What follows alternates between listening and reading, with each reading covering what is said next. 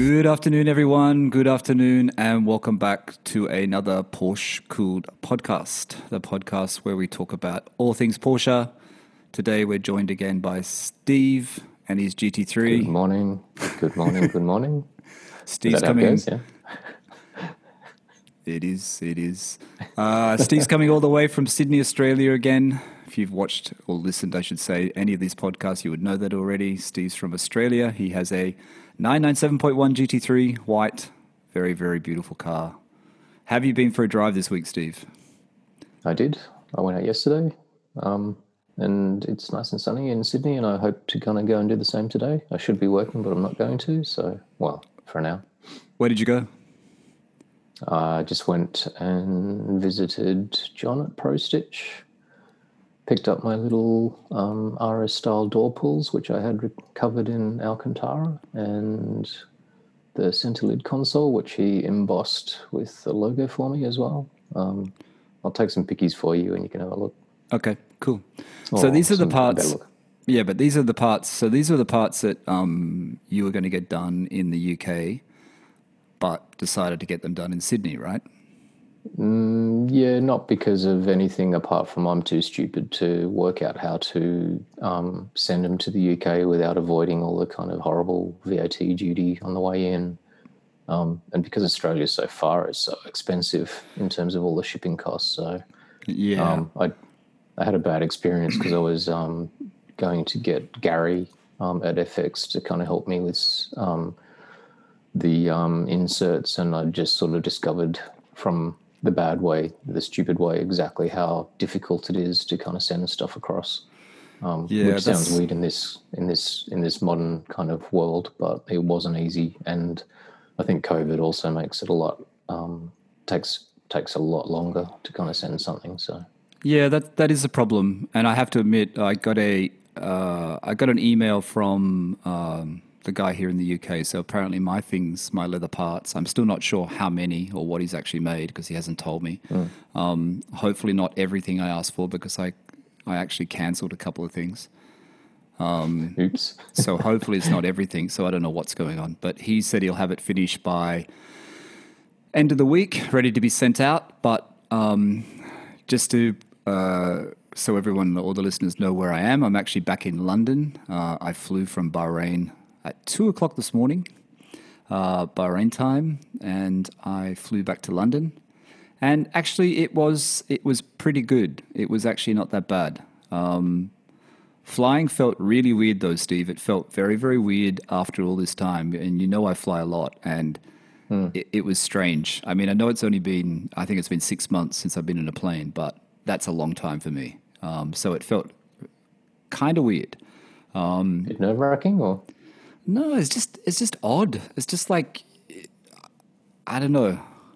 Like I actually felt a bit nervous before we left Bahrain. I actually felt a bit nervous about actually flying and a bit like I wasn't really uh, on top of things. I don't think. I think that was the problem. I wasn't really on top of what was going on. So, but when we got to the airport, everything was fine. Um, very very quiet. Uh, Bahrain airport was is only a small airport until the new one opens. So it's it was very quiet. Not really many people flying. Our flight was quite empty. Um, as I said to you earlier, I got there really, really early. You were told to get there really, really early, and it was a waste of time. We didn't need to get there that early, so we're just waiting around a lot. And then UK, UK, you have to now uh, in Australia you have to quarantine for two weeks. In UK, you have to also quarantine but self isolate for two weeks. So we're supposed to stay in the flat in the apartment here uh, and not go out, only if it's for essentials such as uh, food or medicine. So we ordered food in. We actually got groceries delivered, so that's all sorted. Um, but yeah, it's is a it bit weird. mandatory to wear a mask in the UK? It's not mandatory, but I tell you what, because I'm used to wearing it in Bahrain, and in Bahrain it is mandatory, and you get fined if you don't wear them. I wore them. Uh, I wore it. We wore it from back from the airport.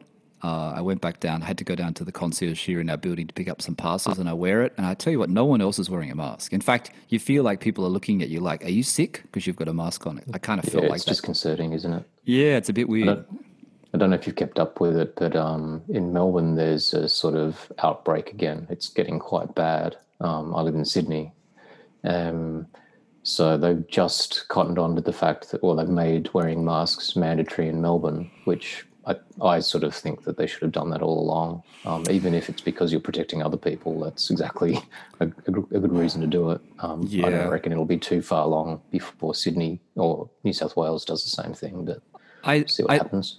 I saw the uh, before we left Bahrain. I saw the anti-mask protests in UK. There was some protests going on about it.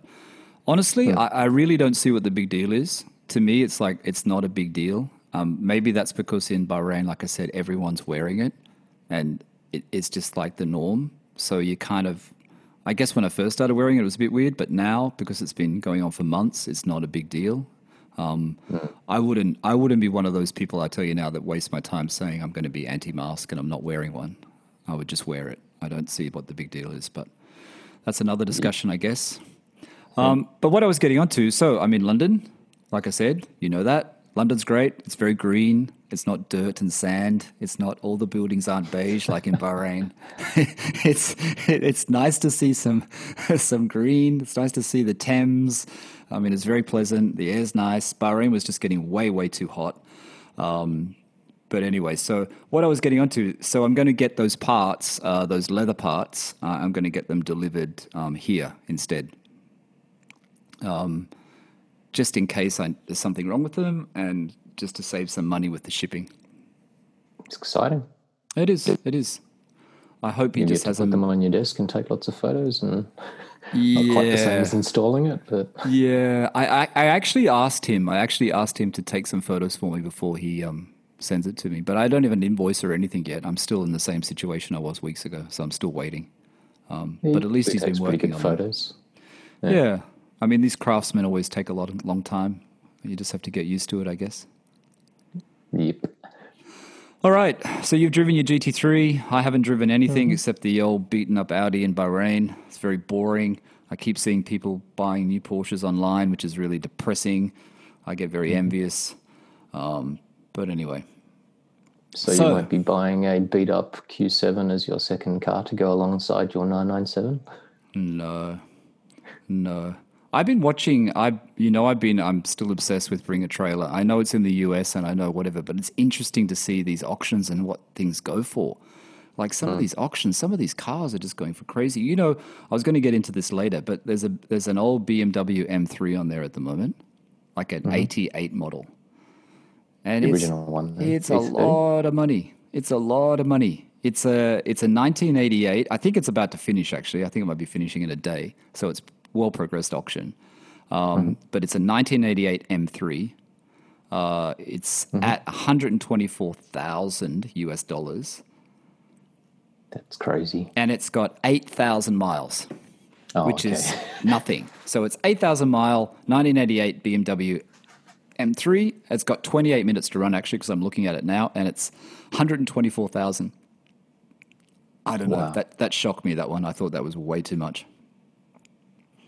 Hmm. But I suppose it's the mileage, isn't it? You're not really going to drive that car a hell of a lot unless you're Ferriston Zuckerman. yeah, well, that's the thing. That's when I saw it. It looked like one of his cars. I thought maybe he's selling his car, but it wasn't. Um, Anyway, let's get onto that later. So, Steve, what's the topic today? What are we talking about? Uh, I would try to segue you just then, mate. It was. Uh, see, I'm getting good at this. The mic's in your Um, hand. what are we talking about? We're talking about. I uh, I think I made the suggestion just because in the last podcast we were uh, you mentioned um, our second car, and I know you kind of uh, you've been talking about um, your next car at, uh, quite a lot, and you've kind of bounced anywhere from an SUV in Bahrain to a 912 for. I'm assuming that's another Sydney car. Sydney car, yeah. So um, I thought that was an interesting enough thing to kind of talk about in terms of um, pretend you've got your 997 and it's a keeper, which um, I believe it sounds like it is for you. It definitely is for me. Um, what car would you put alongside it in the garage? So we're going to call this podcast the best car to go alongside a 997 in your garage. Correct? Sure about that? You've just said that. Uh, see, I think I confuse people, right? Because I know I talk mm. about a lot of cars, and I, I, guess I just talk about what's in my head. And unfortunately, mm. my head at the moment is pretty messed up. Like, there's a lot of things in there, a lot of vehicles in there driving driving around, mm. which you know. And the nine, I have to say to you, the nine twelve, and I know you weren't a fan of the nine twelve when I first told it to you, but the nine twelve is one on my list only because, only because one, I think it's a really good investment. Two, a, a comparable 911 of the same year, of that same generation, is uh, three times as much, two to three times as much value wise.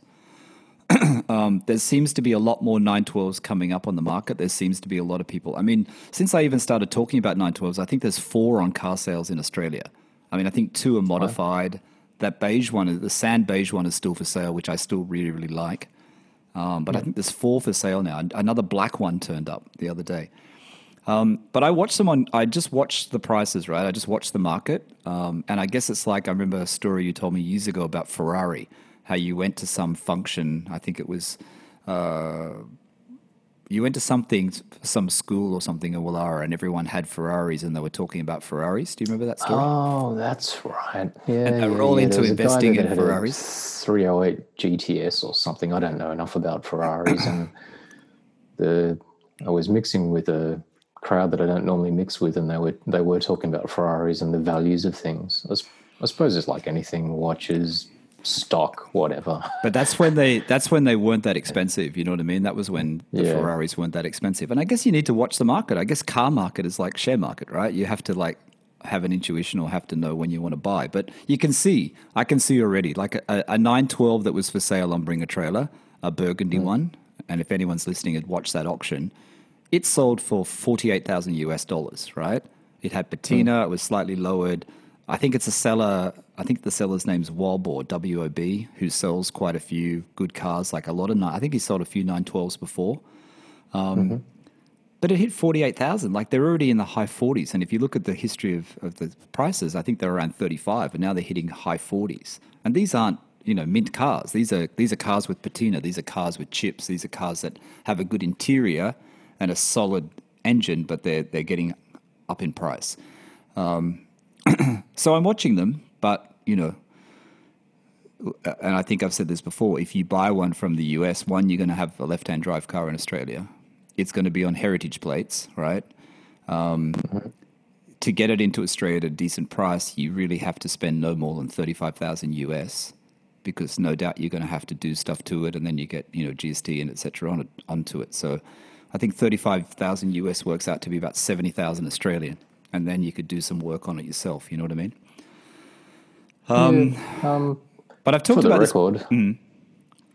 I'm not. Um, I, I, just don't know enough about them. I don't. Uh, I don't really follow sort of um, that that vintage or that era of um, Porsches, so I have no real understanding of it. Like to me, they look they look amazing. They definitely look really cool. I've got no idea about the driving experience. My um, uncle, who I've mentioned before, has quite a few old cars in his sort of backyard. He's got like a BM 2002 Ti and a and a different one. He's got like old Beetles and Minis and stuff like that, and he loves them. Absolutely loves them. But I think the driving experience was obviously very different, and um, the only thing I worry about with that type of um, thing as a second car would be the amount of money that you have to plunge into it. I think about the amount of money I plunged into a um, 964 and a 993, and at the time they weren't that old, but um, I think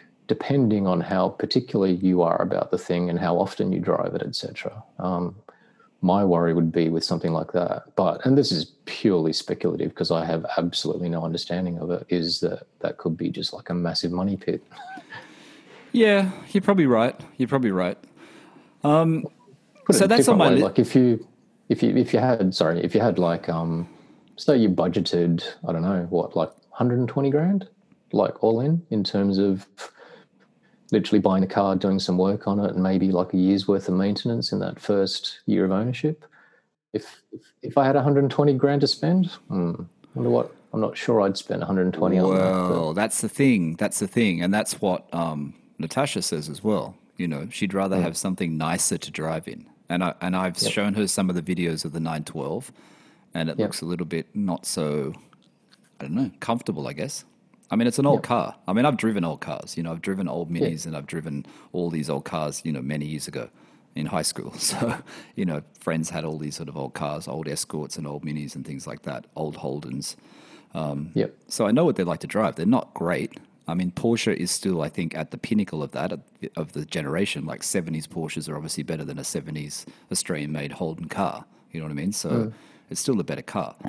Um, but I think, you know, that, that is always something in the back of your mind. Like, what else can you get for around the same price? So if you end up spending at nine, uh, 120,000, you know, and this is why I always talk about all these different cars because it's, it's, it's, it's hard. If you can't have, if you're just normal people like us, and you can mm. have two cars, it's not easy to pick two cars, as you know, because there's so many cars that fit so many different purposes. And you can see these people, you know, in social and stuff that have all these cars. And I'm not talking about, you know, YouTubers with flashy Lamborghinis. I'm just talking about average people with really nice collector cars, like the real Zuckerman, for example. You can see why you, you, you, you, if you have the, if you have the means, that you would end up with a lot of cars. You know what I Oh, mean? for sure. You can see it. And you know, even in Porsche, you know, like I said, you know, I, I've been talking about the 912, as do the listeners of this podcast. The 996 Turbo is another one which I still haven't.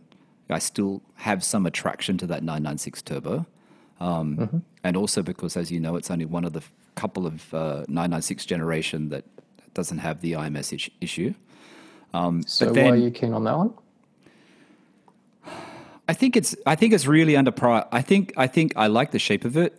I think it's really underpriced. I think it's really still undervalued. Even even people still wanting, you know, 120, 130. I think there's one guy in Australia that's been trying to get 165 for months, but it's very low kilometers. But there's a Right. there's a grey one for sale at the moment for 99,000. It's got red interior. It has I think 100,000 kilometers and it's 99 grand. I think that's a really good buy for 99 grand, even with 100, 110 or whatever thousand kilometers it's got on it. And it's got a red interior, which is not everyone's taste. But in the turbo, I kind of think in years to come, it kind of works. Um, Yeah. Maybe that's my problem being in Bahrain for so long. I'm starting to get used to full red interiors. Um, so next, next I'll be specking a burgundy car with a full red leather interior or something like that.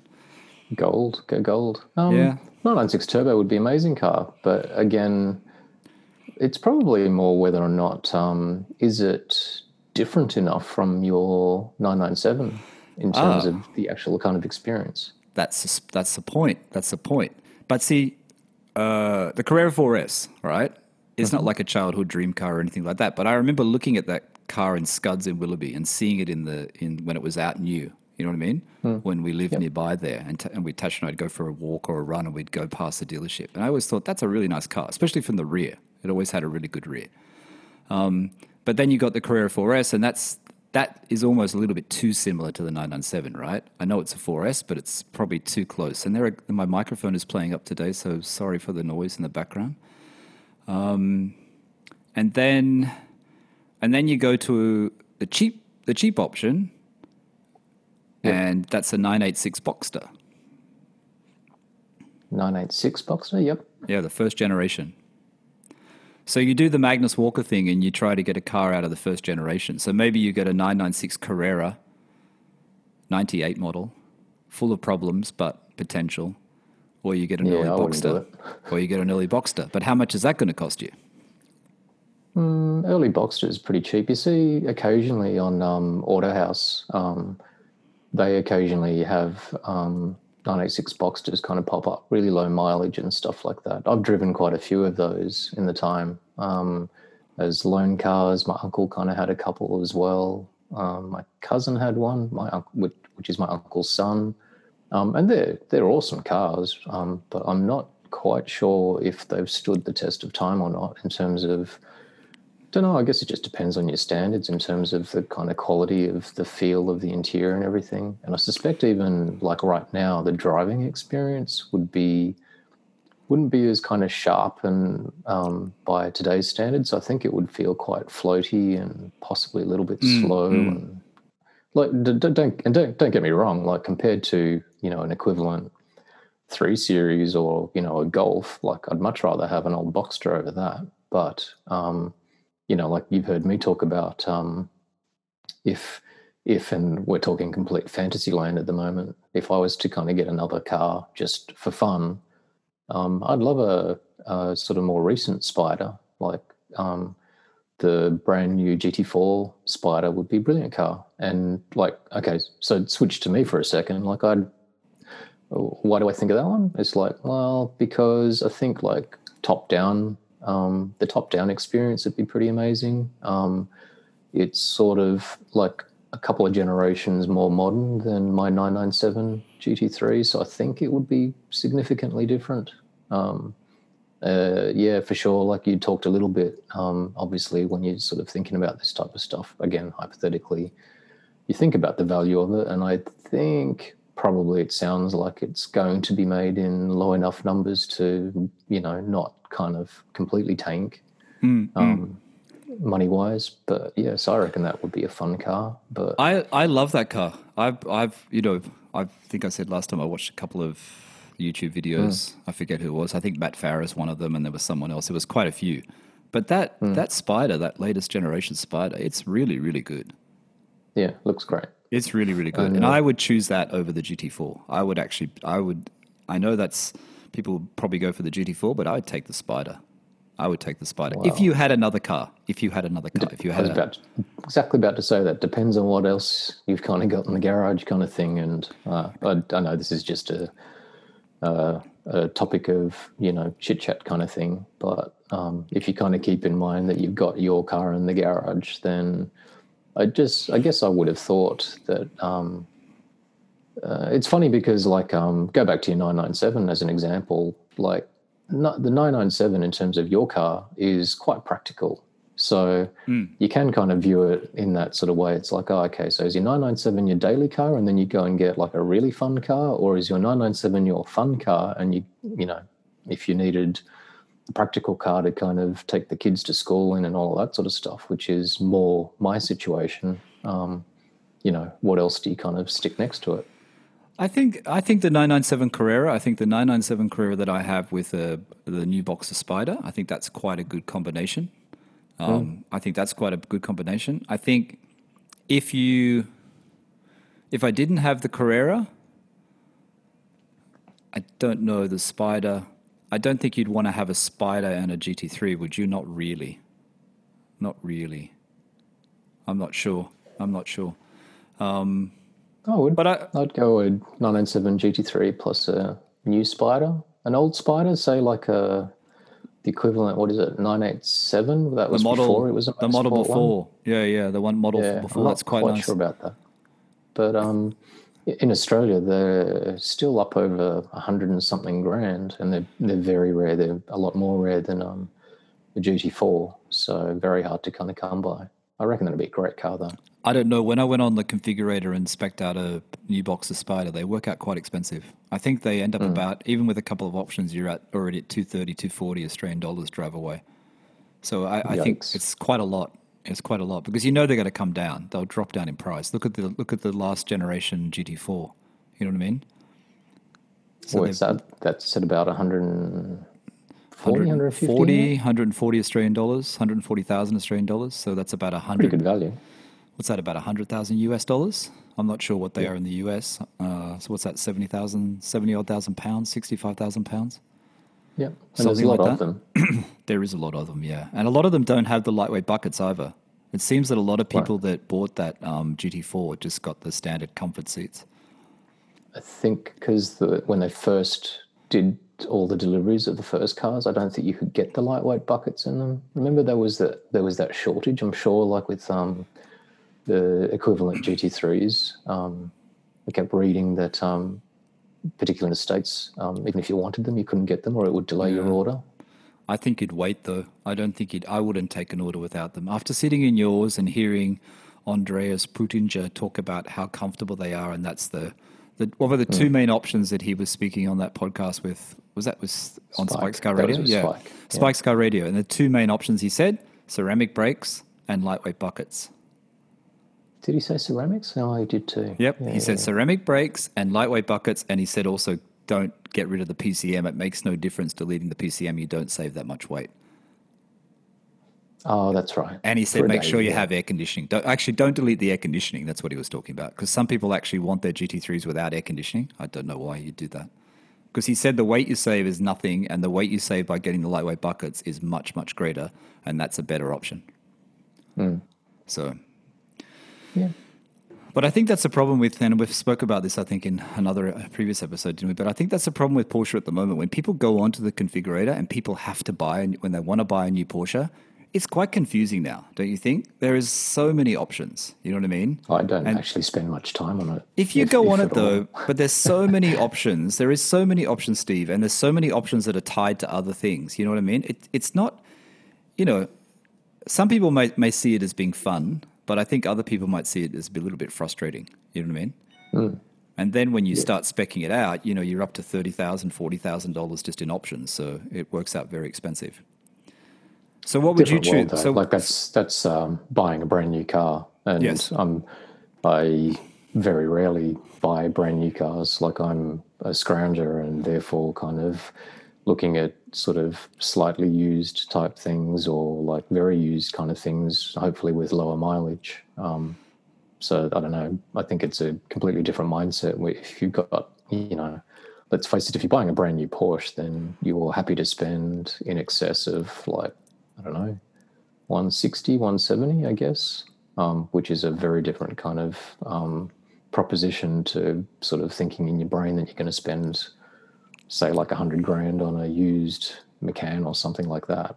yeah, yeah. So what other brands? What are you What are you thinking about? What other brands? I mean, well, Mercedes Benz yeah. comes to mind to me, and BMW comes to mind, and Ferrari comes to mind. But I think you should talk.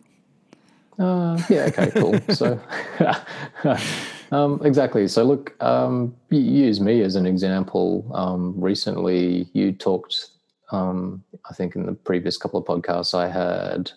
I had a 1M alongside the GT3. That's when I was not married. Um, and that was an amazing car, such a cool car. Um, that was supposedly my everyday runabout, um, more practical car, which it was, but it had tons of character, like in spades, just just as much as a 911. Um, so I can't I can't um, glow more than that about a, a one, and I'm very sad that it's gone. I have to have one again one day. Um, that was that was my only M car that I've had, but so, for argument's sake, say you need something a little bit more practical because my GT3 also has a roll cage in the back because it's a club sport, which means I've got no rear seats. And now that I've got a kid, um, I'm going to have to kind of ferry like kids, up, small people around. So we weighed it all up and we wound up um, for my wife getting a Macan Turbo. Um, we would have been quite happy with the Macan, just a standard S. Um, a GTS is actually bizarrely more expensive than a turbo on the used market. Yeah, I remember you saying that. Um, yeah, so we wound up with a, a 2015 um, turbo with 30 something thousand K on it um, because basically it was, it was amazing value. Like we set a budget and for five grand more um, than the set budget that Cindy um, sort of dictated to me, I went out and found a turbo instead because it um, had all the options specced out. but Macans are great, um, right? They're great because they have a better transmission than the Cayenne, for example, right? Mm-hmm. Much better transmission, correct? Because the Cayenne doesn't have PDK, right? It just has normal automatic, correct? I think. Um, I'm not sure. I don't think the we'll Cayenne- into a I- Cayenne. I don't think the Cayenne has double double clutch. I don't think it has the the PDK. From my memory, Yeah. I don't I don't know a lot about them, but the Macan always gets really good reviews. People always say it's a great drive and it's it's one of the best, right? It's one of the best that size Yeah, sort of yeah, yeah. SUVs. Uh, like you could, I probably sound like I'm a bit indifferent to it, but I think I'm probably slightly. I don't know. I've got a slightly strange point of view, which is um, so like for our purposes, that's Cindy's car, and as long as she's happy and I get to keep my car, then c- she can have whatever she wants, and I'm completely happy. Um, But it looks good. I sound so It's- spoiled. Look, yeah. I, so don't get me wrong. I like driving it. Um, you know, I and drive it quite a lot, but um, it's hard to not feel like it's a little bit boring. Yeah, but you know what? To a lot of people listening, I'm sure they're going, "What is what is wrong with you? That is a perfect two car Porsche garage. You've got a 997 Yeah, yeah, GT3 and you've got a, a Macan Turbo. Sure, it's not the latest one and whatever, but it's still it doesn't matter because the the model you have or the new model, they both look good. There's very little difference really, except in the dash. Um, but as a but as a as a duo, that's a great duo, Steve. You know it really is. it's a really good I'd- duo. And I so know what you don't get me I- wrong. but I know what you said when you went on the, the mountain roads and you went on the twisty roads. The Macan just didn't didn't live up to what you had in your head, I guess, because you're so used to the GT3. You know what I mean? Exactly. It's Um, it's because you get so spoilt. Like when with the GT3 with the kind of interesting exhaust and all of that sort of stuff, the experience is so kind of um, there's so much kind of going on in it. You jump into any other car and it feels really boring. And that, like I know that's partly the point because you want your other car in this particular instance, you probably want it to be a lot more comfortable and stuff like that. Um, and for that, then you lose some of the engagement. But um, I'll use a different reference point. So, say it wasn't a Macan turbo, and I still stand by this. Um, if we didn't get a turbo, then and it was more up to me. So, like to be honest, um, Cindy really wanted an SUV because she likes the um, the feeling of sitting up high. Um, I would have potentially opted for something more like a, an old AMG C63. So um, my my mum drives one. My my 70 year old mum poodles around in a 6.2 liter V8. what model? What year is that again? I forget. What model year was that? 2008. 2010 to 2010. Okay. You want to get one that's 2010 onwards because they've got like a funny issue in the um, the head bolts. I think it is. Right. Um, so I drive that car um, regularly. I sort of borrow it and sort of um, poodle around in that. And see, by comparison, um, I don't see that as being any less practical than the Macan in terms of physical space, like to kind of put kids' seat stuff in the boot, you know, carry pot plants around or you're shopping or whatever else. Um, and that whole experience is dominated by that engine, and it's a great engine. Um, that thing Yeah. sounds so good. So it's definitely not a I'd huge car, have one of those. But it's not a huge car. The Macan is it? It's not that big. The back seats are not that big. I, I sat in one in Yeah. Bahrain at the Porsche dealer, and I was quite surprised how tight it was. Actually, It's very deceptive. I think you, you look at them on the outside and you kind of think like, and this applies not just to Macans, but um, like um, most of the sort of smaller SUVs, like sort of sub Cayenne size. But I really don't think that it's that much bigger than, um, say, like a Golf um, in terms of the actual kind of practical size of the boot and the, the rear seats. Um, we can't fit that much stuff in our boot. Well, I when I saw it, I went to Porsche in Bahrain, and I sat in the Macan first, um, and I thought, oh, it feels good in in the front seats. It felt fantastic. Like there's plenty of room. You know, the dash is well laid out. You know, it's typical Porsche. It's everything feels like it's in the right spot. Then you sit in the back and it's go, mm, it's a bit small. Then you open the back and it's like, wow, this is not very big. And maybe I'm basing it on the Audi Avant that I used to have. It just doesn't fit, didn't feel like it was a lot of space there. You know what I mean?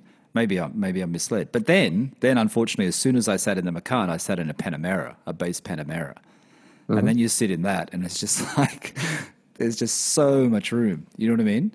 Um, Well, it's, okay, so, So use that as an example too. I considered and I tried to talk Cindy into um, that would have been like the sort of revised second generation um, Panamera as a as an as an option. I remember there was one that kind of popped up that had the V8. I think it was a GTS. Um, it had really low Ks. It was in like a small dealership, and I think they just wanted just over. I think it was about 110 or 115 um, Aussie Aussie dollars for it, and that was more than what we paid for the Macan. Like, and in the end, probably a, decent amount more. But um, I reckon that would have been more practical. Um, for and now it's been the kind of focus to me more than Cindy.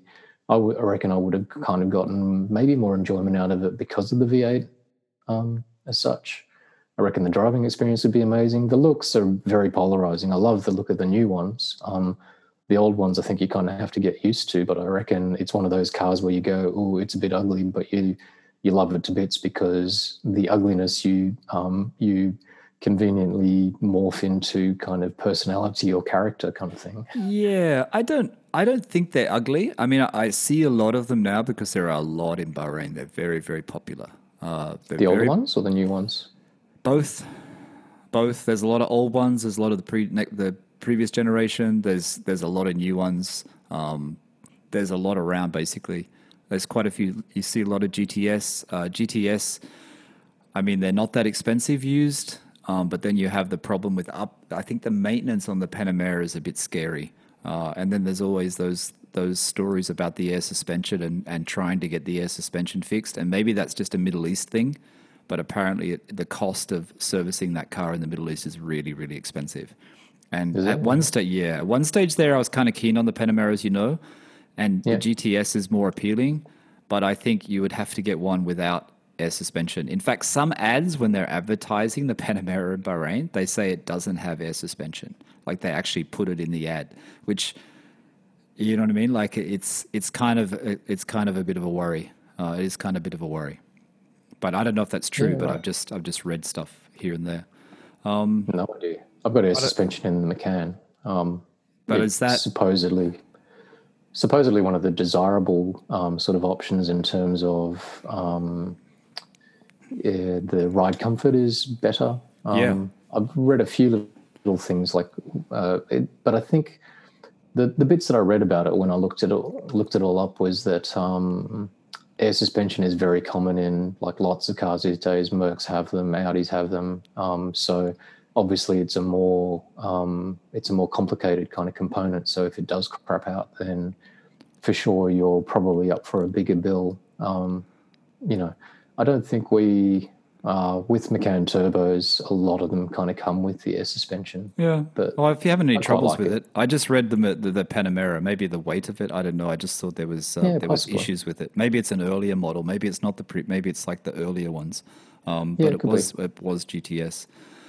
Um, the Panameras are great. I mean, I still think you hmm. got the great combination. I think GT3 and the and the Macan's a great combination. But then again, I think that your 1M the 1M and the GT3 together is also, I thought, a really good combination. You know what I mean? Like, mm. if you want a really cool pairing, you want two drivers' cars. But once again, if you need the space, if you need the space, Steve, as you know, the 1M didn't have any space in the back seats either.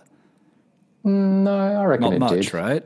If if if if I still had that car, which got traded in for an engagement ring, um, it, it, doesn't have it's it's only a two door, so accessing the back seats is a little bit harder. Um, and yes, okay, for sure, there it's not got as much space as a Macan, but um, I would just sort of say if anybody's kind of looking at um, looking at a second practical kind of car to facilitate your family, Macans and um, Tiguan's and Q5s, Mercedes, what is it, GL something or others they're just not as they're not as roomy as you think that they are. Particularly yeah. once you put a uh, you fold up your stroller and you stick that in the boot, and there's no no space left. It's all a and, marketing um, ploy.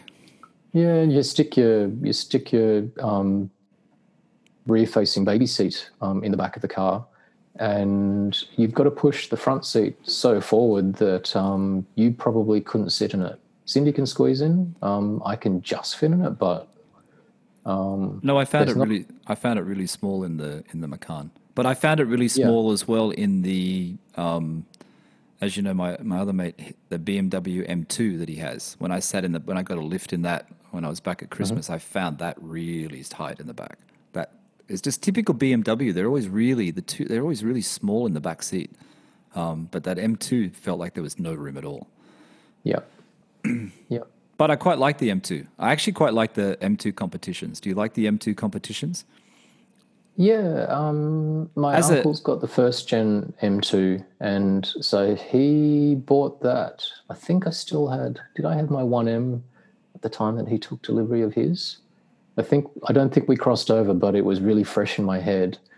Um, and it's a that was a very uh, sorry, still is very nice car, but um, if I had the choice, I think I'd save my money and I'd go for a 1M um, just for the kind of character. Again, it's a bit more it's a little bit more raw. The sort of noise that it makes is a bit more interesting. The way that it looks, the handling is a lot more interesting um, in a 1M than an M2. And I think you're. Um, I think most people that have driven them say the same. You know, I've I've heard that from other people on, online that have driven them, both of them, and they they say the 1M is still a better car. It's got a better steering feel, um, you know, than the than the M2. also, Apparently, like apparently. there's, there's something about a 1M where it um, holds its value like um, it, it holds its value really well because of the rarity of it. Yeah. Um, since I sold mine, um, if I still had it, it would sort of it would still be worth what I paid for it. I think I made five hundred dollars on it when I sold it. and this is the Um, thing, though. and It's, a mm, yeah, go on. it, it's it's still it's still really really sought after. I can absolutely understand why, but then you look at the equivalent uh, 1M in Australian dollars. I think probably spent about I think maybe about 110 120 on your M2 brand new, and um, possibly three three and a bit years later, I think it's worth maybe less than half of that or about half of that. So it's depreciated like a normal car. Whereas um, if in the day you had spec like a brand new 1M, you were one of the lucky owners and you paid your 100 grand for it, um, depending on the condition, you've dropped maybe 20 grand on it. 20, 30 grand tops, depending on how much you've used Mm, And I, it. ke- I keep thinking the 1M and the M2, whichever your preference, I think they go really well with a, with a 911. I think that's a, Yeah, a yeah, good. yeah. It's a good matchup. It feels like a good, you know, bit of variety. You know what I mean? There's a bit of variety there, and I think it works. Especially if you've got a, a GT3 like you have, and you have one of those. I think it works really, really well. And if you don't need Mm. a huge car, it's still a fun car to have. It's still got four seats. It's got more room in the back than a 911. Uh, it's got seats compared to the GT3, which doesn't have any rear seats. Um, Yep. So I think it's quite a it's quite a good option. Um, I still like the idea though. I still really do like the idea of like a 997.1 GT3 like yours, um, Mm-hmm. or 0.2 I guess, and an air cooled 911. You know what I mean? I still Oh, think yeah. a lot of people always think that they want a, a 997, whether it be a GT3 or a Carrera or Carrera S, and then they want an air cooled. And I think that's the hardest bit at the moment is actually getting an air cooled or finding an air cooled that that hasn't gone too crazy with uh, value. Uh, that, like you said, is not going to cost you an arm and a leg to keep and to service for the few kilometers or few miles you're doing it each year. Um, And which one is that? And that's what I was saying. I still think. So I still think. I still think. I still think that the money you put into it, the 912, is still going to cost you less. In my head, just from what I've read, and I've only just started reading, all right. But you're only getting a you're getting a reasonably slow car, right?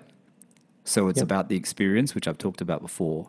But you can you can switch out the engine if you wanted to into a Polo Motors engine, which comes from the US, which is what um, Rod Emory uses in his 356s. He uses a, a Polo motor, I think. Um, so you can up the horsepower. There's, there's a lot of people in the US, but like I said before, but there's not a lot of people, I don't think, in Australia that do it. Um, so I think even in the US, you have a lot more options if you want to not make it a matching numbers and you want to start playing with it. Um, but then So again, what sort of money do you need to get into something like that? Like all in, you know, like how I used that example of I don't know, I just made it up like 120 grand, you know, to buy the car to well, I read uh, that have it in the shape that you want it to be just for the first year. Like what You- sort of money?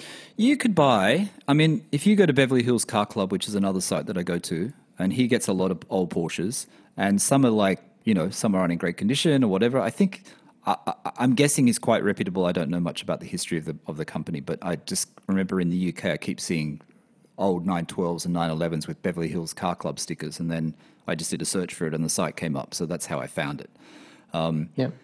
But you know, you can get you can get 912s and you get 911s as well if you have a look at his site. Um, but you get 912s, you can get some for 29,000 US, and I think the highest price one I saw in his site was 49,000 US. But that was an early 65 model three dial in Irish green 912. So that was like the sought after color, a very a rarer one because it's three dial only, and it was painted dial. So the back of the dials is painted the the body color of the car, so it doesn't have the weave pattern and it doesn't have the five dials. Um, And that was fifty. But I guess if if if you lived in the US, I guess you buy one for thirty.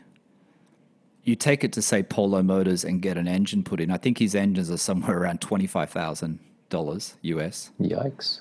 But then if you do body work and stuff like that, you know what I mean? So I suppose if you wanted to kit it out, I remember, I think someone said that if you want a Rod Emory Porsche like the Outlaw 356 that he does, or one of his cars, you have to wait about a year.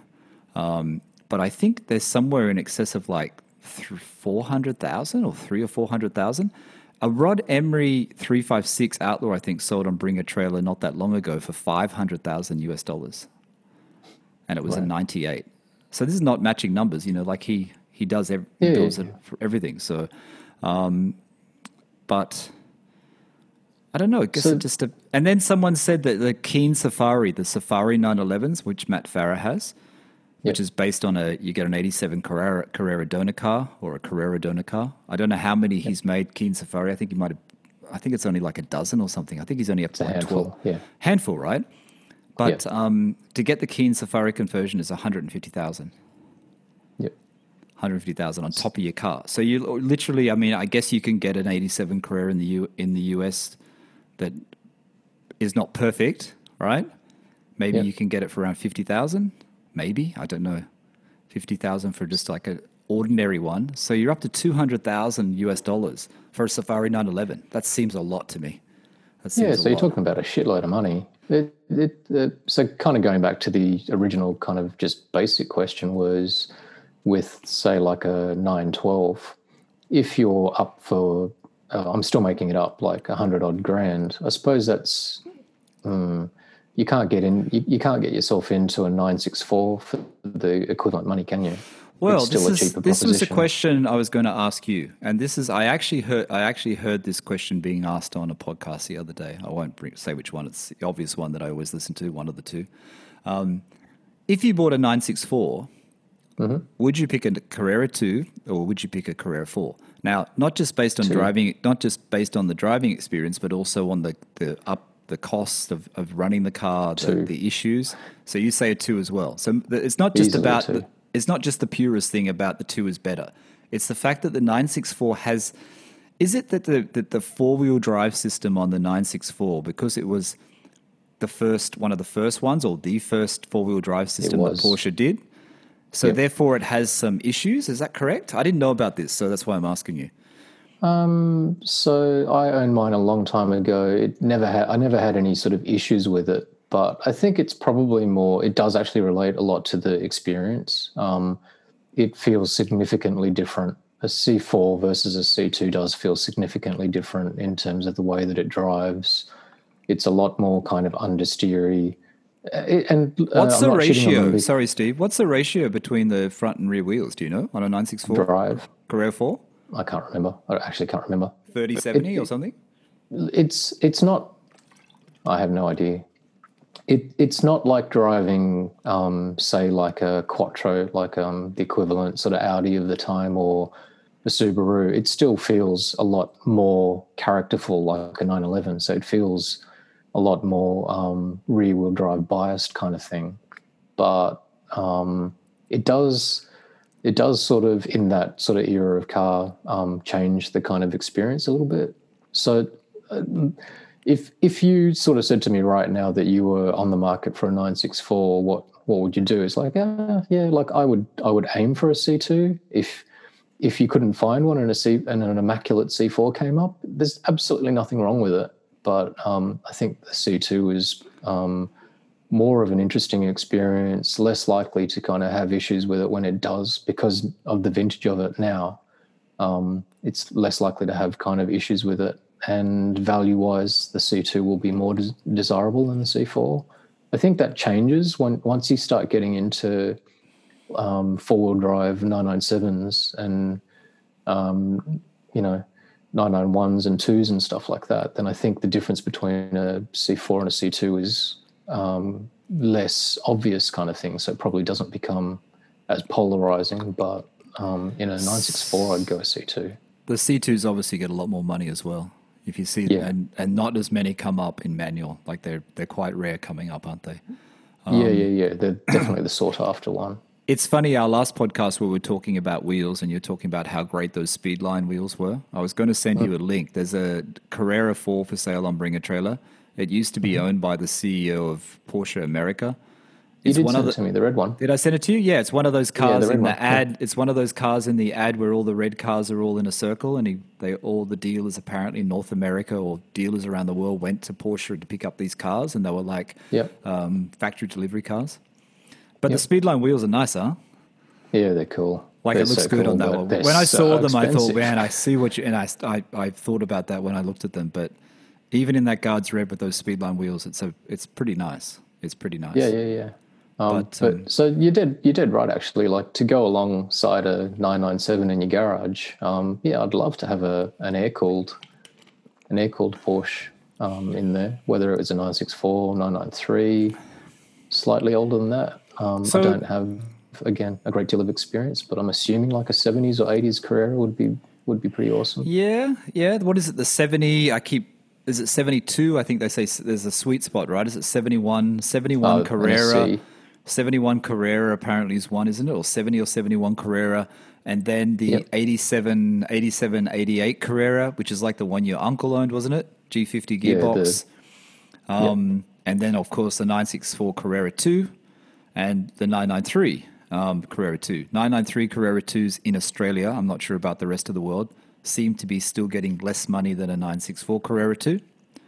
Um, There's one for with about 200,000 kilometers for sale at the moment in Kiama in Australia for 100 120,000. Black one with tan interior, which is actually quite a nice. It looks like it's been looked after, and it's got 200,000 kilometers on it. Um, so that's quite nice. I mean, So- I do. you still got to have like 120 130 plus to kind Yeah. of do any of this don't you But when you find, uh, see, the prices of 912s, if you look in the UK or Europe, th- they're, they're expensive. They're they're hitting 40,000, 50 50,000 pounds for a one that's had a little bit of work to it. You know what I mean? Because a lot of the 912s, they have rusty floors and they have problems with the fuel tank. You know, so you want ones that have had a new fuel tank put in. You want ones that had the floors, you know, repaired, etc. yeah Um, but you're looking at even, and when you get that landed, you're actually up to that $120,000 mark. And I think that's the problem with the 912. I mean, it's an experience, it's a classic Porsche. Uh, it's still cheaper than getting a, a 67 911, you know what I mean? Or a 69 911, depending if you want the long wheelbase, which is a 69 model. Um, yeah But then again, you're up at you're getting close to the 993 price, you know. And as a driving experience and as something that's still a little bit more modern, will you get more out of the 993? Maybe you will. And you've owned a 993, and I think if it was me then i would sort of say um, uh, i would say yeah the, if that was the case then something like the the sort of 912 thing that you're um, you're you're talking about that probably would be more like my fourth fifth car in the garage not my second which Yeah, that's- get to that point but anyway That's what I'm thinking, isn't it? That's what that's what it is, isn't it? If you have, you know, if you have a 997 Carrera GT3, you have a 993 or 964 Carrera 2, yep. And then you get the 912, which is a slow experience, you know, um, sort of car, ex- experience sort of Porsche, and that's that's kind of the, the, the way you would go. Um, because a 964, 993 is probably still a better driving experience than a 912. We didn't cover the other obvious um, car that I suppose most um, enthusiasts would kind of cover, which is an M3 of any kind of sort. Apart Yeah, from, well, Yeah. Old Yeah, I don't know. BMWs. Old BMWs in general, don't you think? I I, I, kind of miss the market on old BMWs. Have have you missed it? Hmm. Because I didn't realize that it's gone so crazy. I didn't actually I've not- I don't follow it. I don't Um, follow it either. I've just looked at a few used prices recently, and I saw that auction, like I said, on Bring a Trailer earlier. But you know the um, what is it? The 2000 model M5. I know that. Uh, The V8. yeah, the 2000 Yeah, model it's a great M5 car. apparently is a really really good car if you get one in manual. E39. Yeah, yeah, E39 2000 model M5, but I don't know. I looked on the Australian side. I didn't look on the UK side. There was one available. That was it. And Mm-hmm. then the M3, like we know, the M3 from 2002, is it? What's that model? E39? E46. E46. E46 That's the M3. sought after one. Yeah. Yeah, so the manual, and I sent you that white one during the week. Um, Ah, you did. My cousin had one of those. Um, that was a brilliant car. I I had a kind of little tinker and uh, in those in that car a few times, and they look they look really great. The sound of the engine is really nice, very similar. That sort of inline six is similar to the 1M that I had, although the 1M's got a turbo. My uncle then got a the E92, the V8, the first Oh, yeah. V8, and Yep. the first and only V8 M3, which was quite nice as well. I think that engine has sort of a few longevity issues, but it sounds amazing. Um, I'm not these- quite sure this- about the new ones. But that's the era. Yeah, I was going to say that's the era of BMW that you want to buy into, right? Because current Yeah. generation, they kind of lost their way. Like I think it's is it the new M3 or M4 pictures of them, and they're they're not very popular, right? They're kind of gone a little bit odd. They've lost their way a little. But- bit. But even the one that's just about to be superseded, um, they look the styling of it looks great. Um, very, very conflicting kind of reviews when it first came out in terms of um, the engine, the engine sort of performance. Like it's a turbo and it sort of sounds like it's a bit spiky and it's plenty powerful, but it just sort of sounded like it's not the same old kind of um, sort of BMW way of doing things. But I think the old M3, that the what what is it? E39 is it? E40. Yep. The, the M3? the- yeah, the M3 is which one? I don't know the model. The E E46. E46 Classic M3 Yep. and then the M, M5 from 2000. I think they complement the the nine the Porsche very well. Whether it be you've Yeah, got yeah. a standard or whatever, that's a really good. I think that'd be a great one to have in your garage alongside it. I suspect the maintenance on both of those would be relatively high as well. Be high, yeah, yeah. That's what I thought. Yeah. But older BMWs are still better than the new ones. I wouldn't get a new one, that's for sure. We didn't say Yeah, that's- Ferrari. We didn't say Ferrari as a second to the Porsche. We didn't think a Ferrari would work. Um, I don't know. I don't. My uncle, so my uncle, who I keep referring to, was a is a German kind of car sort of guy. Has been for a very long time.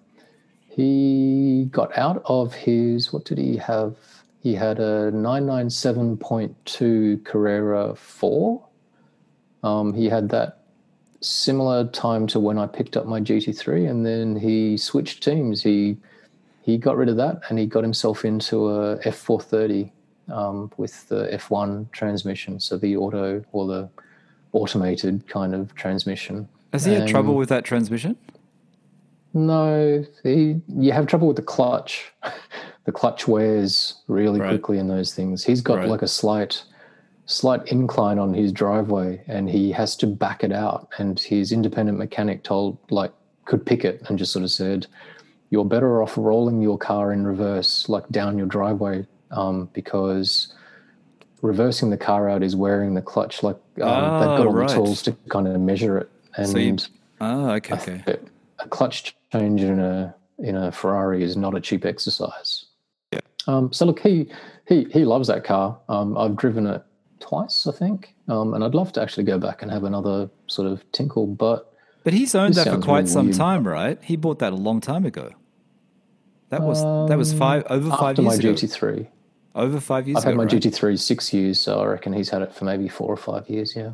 So how did you find? Just quickly, we won't we won't get into it too deeply. But how did you find driving the F430 to the GT3? Prefer the GT3. But what was the main? like what, real but what, what was the main difference? Though was it? Did you feel that was the Ferrari felt heavier? Did the Ferrari feel more planted? Did the GT3 Um, feel more planted? Uh, I think the basic kind of reason why I say that was I didn't really enjoy the whole um, the automatic transmission. Like you, you're you're using the paddles, and it's a different way to like a double clutch kind of gearbox because you've got to drive it more like a manual. But I think just the the notion of not using like rowing through the gears with your left hand, you know, right hand drive car, um, it just isn't nearly as much fun. The engine does sound amazing in in that F430, but um, my uncle's car was standard. My car's got the exhaust on it. Um, I just sort of found the GT3 to be actually more interesting, to be perfectly honest. So he um, hasn't put an exhaust on it. Your uncle has not He doesn't. ex- He doesn't mod his cars. Really? My uncle doesn't tinker. Yeah. Wow, because you can get great exhaust for that Ferrari. Yeah. First thing I F430. do is put one of those Capristo exhausts. Yeah, yeah. I was going to say. Capristo. Yeah, that's the name. That was what I was Um, trying to think of. I always think Tubi is the name, but it's Capristo, right? Yeah, it's a it, it's it's a cool car. Um, but the other thing I think with that experience, like I said, I've only been in it once or twice, but everybody looks at you in a Ferrari, like, and it, it's black, so it's not like it's bright red or bright yellow, but um, because it's quite loud on the outside, his is a spider as well. Maybe that's part of the reason why. Um, but uh, you can't you can't stop in traffic and not have everybody just sort of looking at you and all of that sort of stuff. So, Yeah. um, See, no one looks at me in the, my car at all. No one even takes a second glance. Uh, I don't reckon that many people look at GT3 as well. To be Yeah, perfectly Porsche's honest. Porsche's too common. Porsche is too common. I mean, I I, I like the F430 that your uncle's got, but I, I prefer Hmm. the four. I prefer the look of the 458 Italia personally. Um, but yeah, same. you know, if you were going to buy a Ferrari, uh, 488 I don't really like. Um, I like the L612 Scag- Scagaletti or whatever it is. One of those came Yep. up at Classic Throttle Shop in Sydney in in Le Mans blue, the best color Yep. in my eyes, Yep. and it came up with a manual transmission and it sold like almost straight away, and it was only Hmm. early 200,000 Australian dollars. And that was probably the best best 612 you would see anywhere in the world, I reckon. That was like immaculate. It had no miles on it. Uh, it was tan interior, Le Mans blue. It was beautiful. It's really beautiful.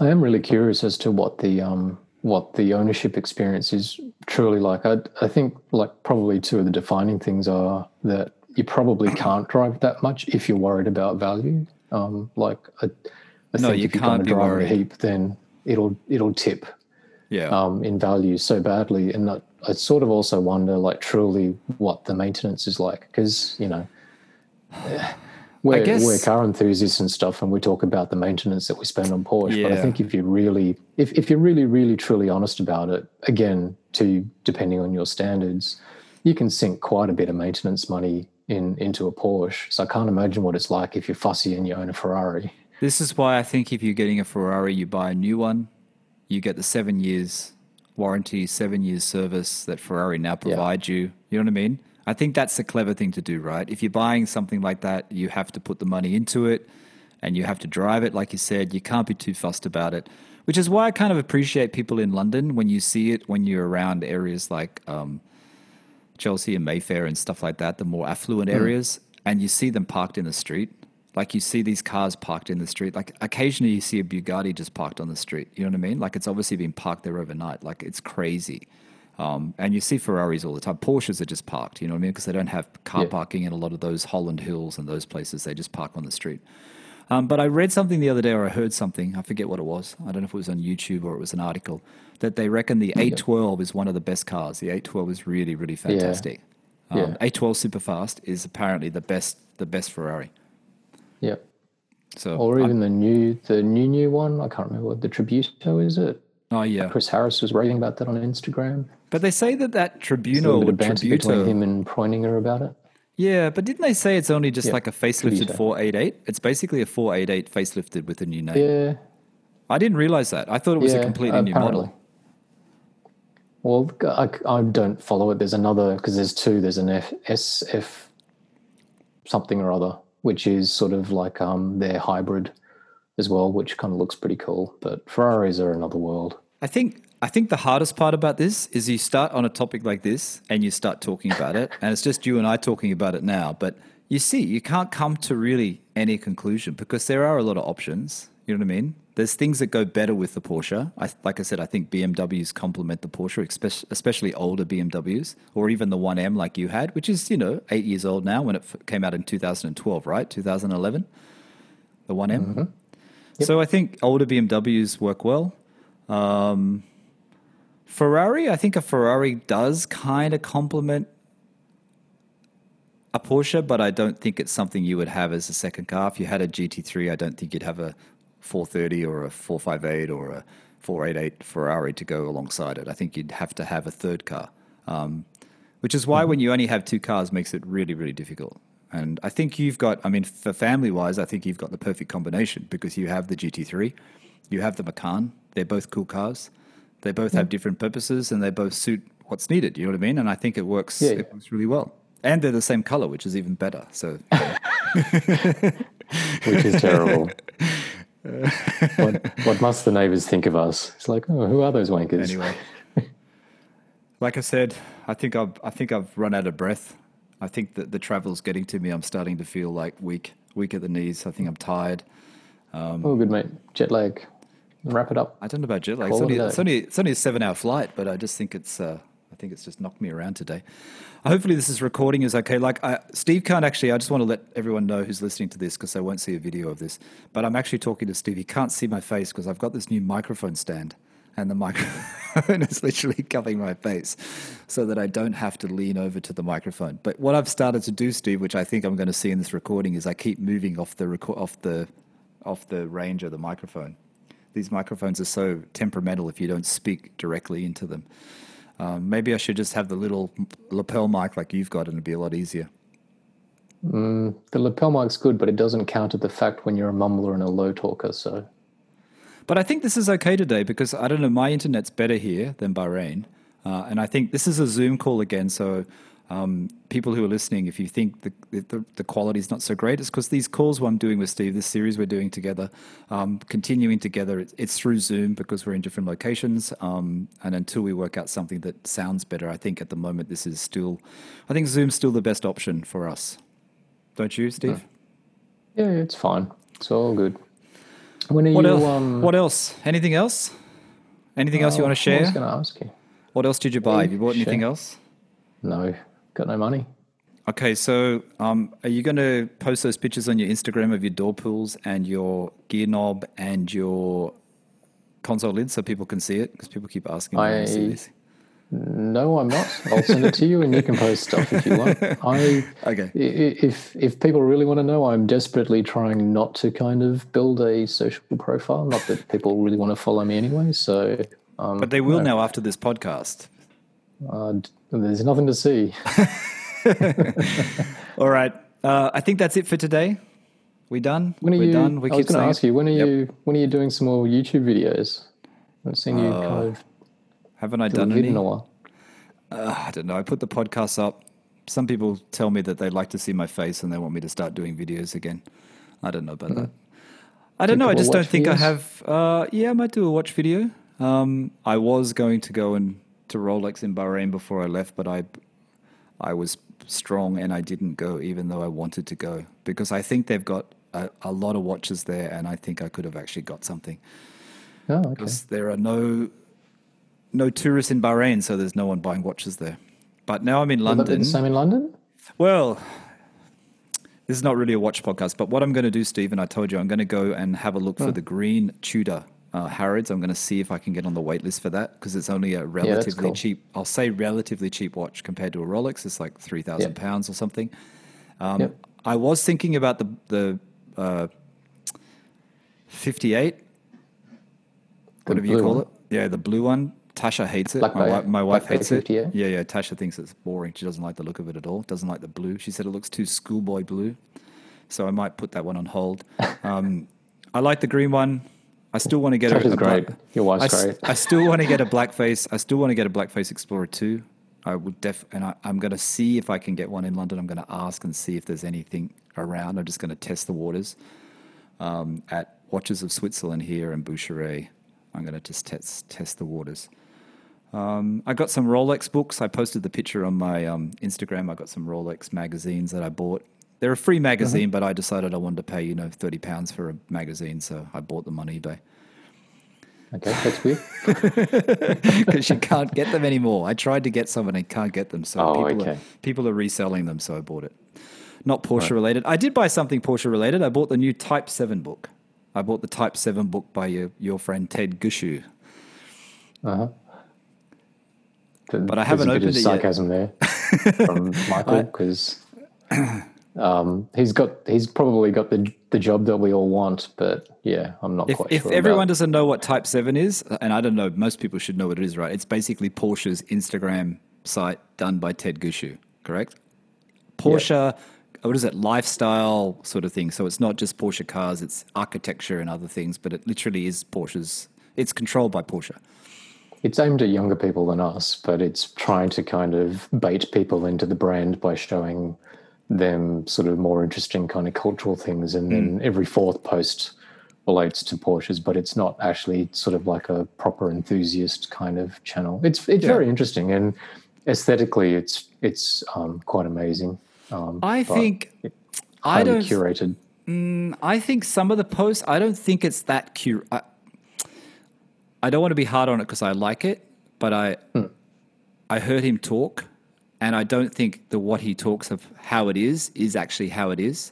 I think it is Right. how a lot of other Instagram pages are like, and I think he makes it out like it isn't, and I think it actually is because they still repost other people's pictures. They still do what I do on Porsche Cooled Yes. Instagram. You know what I mean? And now the book that I bought, and I bought it basically for a bit of research just to see what they have because hmm. I am kind of interested in in the production of books because you know books as you know you can get them printed quite cheaply in Malaysia and China. You, they don't cost that Yep. much. Um, And people seem to want printed material in books and magazines at the moment. So I actually bought uh, I bought it just to see how it is because basically it's just the Instagram post in a book. I think that's all it is. Have you ever did you haven't bought that Triple O book periodical thing? Have you? No, I haven't, but I'm tempted to. That looks amazing. Yeah, it's just I'm very tempted. expensive, and to have it sent to Australia, like I, I'd love to get my hands on one of those and have a look at it. But um, Well, you can get the you can I'm get the special cheap. edition one, right? It comes in different colored boxes, like metal boxes Yeah. and stuff. Like that's that's expensive, but I, I think he's done a really good job. That guy, I can't remember his name. Um, but I think I. I think even Duck and Whale in Australia, that as a magazine, I think he's done quite well too because it's it's you know circulated worldwide and people enjoy it. So it's you know that triple O is a different type of thing. It's a lot more expensive. yeah, And then there's Curves as well, the Curves magazine, Curves book, isn't it? I've not seen that one. Is it Curves? I think it's called Curves. Um, and what's the other one? There's one more, isn't there? But Triple O is the one to get, yeah. Oh, oh, oh whatever you call it, that's the one to get. Yeah, Um, what did I buy? Oh, I did buy something else, and it is kind of Porsche related. I bought the um, first issue of Hodinkee magazine because they've been out Yeah. of stock for two years, and I got an email last night saying it's back in stock. They've reprinted it, and the reason why I bought it is because it has the Porsche 1965 in it, which is obviously um, what's the Hodinkee guy? It's obviously his car because he has that Oh, 90s. um, Ben Clymer. Ben Clymer, I think he has a 1965 Porsche 911, has a kind of interesting heritage, I think, as well. He's got that car. I think that's what's in the magazine because it's the very first issue. It's got Daytona on the cover, which is good. And it also talks about uh, Sea Dweller, which I own one, the red Sea Dweller. So I don't know if it's talking about the red one, but it's the Sea Dweller. So I just bought one of the copies. It's like Triple O that you were saying, Steve. I, I haven't bought the Hodinkee magazine before, or book, whatever it is. So I don't know what it's like. So I thought I'll buy one. If I like it, then I might buy the other, the other ones that are available still. Yeah, Because I think it talks expensive about hobbies, mate. Yeah, true, true. hobbies.